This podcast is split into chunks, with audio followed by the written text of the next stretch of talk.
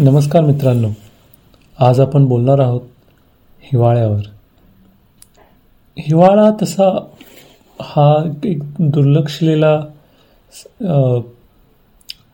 आपण असं म्हणू शकतो. जसं की उन्हाळ्याची खूप चर्चा असते सर्वत्र. पावसाळ्यावर खूप लोकांनी खूप काही लिहिलं आहे खूप लोकांनी पावसाळा अनुभवला आहे प्रेमामुळे किंवा अजून काही आठवणी असतील. पण आपल्याकडे महाराष्ट्रामध्ये सहसा हिवाळा हा खूप छोटा ऋतू असतो.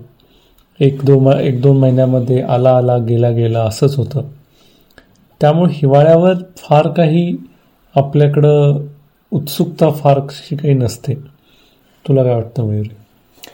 हो म्हणजे होतं काय की दिवाळी आली की थोडी थंडी थंडी आपण करतो आणि कारण तेव्हाच आपण खूप पहाटे उठतो आणि अभंगे स्नान वगैरे करायचं असतं. पण त्यानंतर असं फारशी गुलाबी थंडी वगैरे फार फारसे थोडं.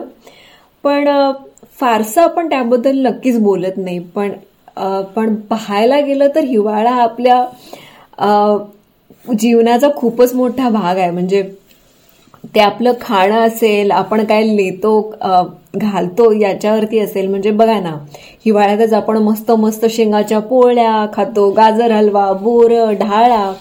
या गोष्टी हिवाळ्यातच तर खातो आपण. आणि हो हुरडा आपण हुरड्याला कसं विसरू शकतो? नाही का? आणि ते दवबिंदू सकाळी सकाळी जे झाडांवरती मस्त मस्त दिसतात अगदी मोत्यांप्रमाणे वाटतात. तर या हो, सगळ्या गोष्टी आहेत. आणि सूर्यास्त आणि सूर्योदय. हिवाळ्यातले सूर्यास्त हे अतिशय सुंदर मोहक असतात. आता सकाळी अंतरुणात प- पडायला किंवा लोळायला आवडत असल्यामुळं सूर्योदय खूप कमी वेळा पाहायला मिळतो पण सूर्यास्त मात्र सहसा मी कधी चुकवत नाही. हो आणि ते रंगीत रंगीत स्वेटर शाली टोप्या आजीच्या गोधळ्या ज्या पटापट बाहेर निघतात थोडीशी थंडी सुरू झाली की मजा आणतात या हिवाळ्यात हो ना? तर चला पण ऐकूया त्या हिवाळ्याबद्दलच्या कविता. तर मी ऐकवतेय हिमलाट ही कुसुमाग्रजांची विशाखा या त्यांच्या कविता संग्रहातली कविता. ऐकूया. हिमलाट पहाटे पहा जगावर आली. मुखी पिळून मद्यास्तव द्राक्षांचे घोस. पाडित मळे मोत्यांचे चरणी ओस. उद्दाम धावते करीत दुभंग धरेस. करकरा पाखरे रगडी दाता खाली हिमलाट पहाटे पहा जगावर आली. श्रीमंत पहा महाली तिथे हिलान थारा. श्रीमंत महाली तिथे हिलान थारा मखमाली दुलयात देती मधुर उबारा. डोकावून पळते कापत हीच थरारा. हो काय दरारा कनकाचा भयशाली हिमलाट पहाटे पहा जगावर आली. पाहून परंतु कुठे कुडाची खोपी. कंगाल कांबळी टाकून गेले झोपी. शेकडो कवाडे वाट जावया सोपी. कडकडून पडते तेथे लाव भुकेली. हिमलाट पहाटे पहा जगावर आली. ज्योतीतून धावत या तेजकण सारे. ज्योतीतून धावत या तेजकण सारे या यज्ञातील अनसरणातील निखारे. रे ढाळ नभा तवते ज्वालामय तारे. पेटवू द्या वणवा कणा कणात मशाली. पेटवू द्या वणवा कणा कणात मशाली. हिमलाट पहाटे पहा जगावर आली. वा अतिशय छान लिहिलं आहे कुसुमाग्रजांनी. हो आणि म्हणजे अग- थंडी कशी श्रीमंतांसाठी आणि गरिबांसाठी असते कशी वेगवेगळी असते ती एकच थंडी आणि त्याचं अगदी समर्पक वर्णन कुसुमाग्रजांनी त्यांच्या शब्दात केले आणि पेटू दे वणवा कणा कणात मशाली ही माझी सगळ्यात आवडती ओळ आहे या कवितेतली. ऐकूया आता सागर कोणती कविता बघ आपल्याला ऐकवणार आहे? हो. आज मी मर्डेकरांची कविता निवडलेली आहे. लहानपणी आप आपल्याला मराठीच्या पुस्तकामध्ये होतीच. पाठ्यपुस्तकातील बऱ्याच जणांना हे आठवती असेल.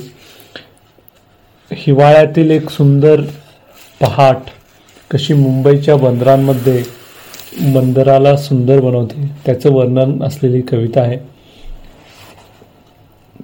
नालेल्या जणू गर्भवतीच्या सोज्वळ मोहकतेने बंदर. ढालेल्या जर जणू गर्भवतीच्या सोज्वळ मोहकतेने बंदर मुंबापुरीचे उजळत येई माघामधली प्रभात सुंदर.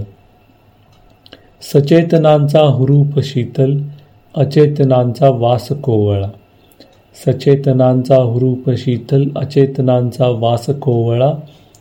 हवेत जाती मिसळून दोन्ही पितात सारे गोडैवा हवेत जाती मिसळून दोन्ही पितात सारे गोड हिवाळा.